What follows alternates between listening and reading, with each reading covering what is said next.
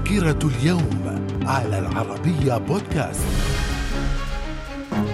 أهلا بكم ومن ذاكرة اليوم الحادي والثلاثين من مارس في العام 1492 ملكة إسبانيا إيزابيلا الأولى تصدر مرسوم الحمراء الذي نص على أن يتحول جميع رعاياها المسلمين واليهود وعددهم 150 ألفا إلى المسيحية أو أن يرحلوا عن إسبانيا نهائيا. في العام 1917 الولايات المتحدة الأمريكية تستحوذ تستحوذ على جزر الهند الغربية الدنماركية بعد دفع مبلغ 25 مليون دولار إلى الدنمارك وتعيد تسميتها إلى جزر العذراء الأمريكية. من الذاكرة. ومن ذاكرة اليوم الحادي والثلاثين من مارس في العام 1931 زلزال مدمر يضرب مدينة مناجوا عاصمة نيكاراغوا أدى إلى تدميرها ومصرع ثلاثين ألف شخص.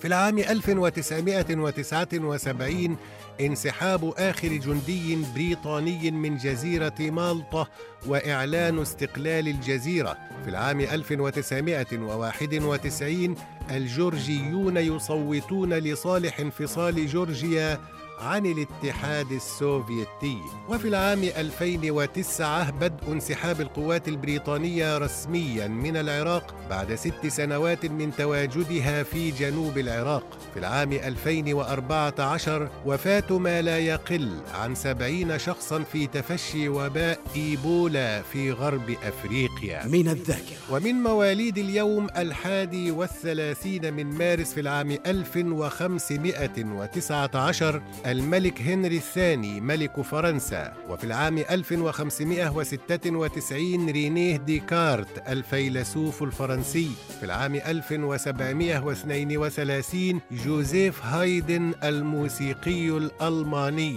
في العام 1948 آل جور نائب رئيس الولايات المتحدة من عام 93 إلى 2001 والحاصل على جائزة نوبل للسلام عام 2007 من الذاكرة. ومن وفيات الحادي والثلاثين من مارس في العام 1727 إسحاق نيوتن عالم رياضيات وفيزياء إنجليزي ومكتشف الجاذبية. وفي العام 1978 توفي تشارلز بيست عالم طبي كندي اشترك في اكتشاف هرمون الإنسولين. من الذاكرة. إلى اللقاء.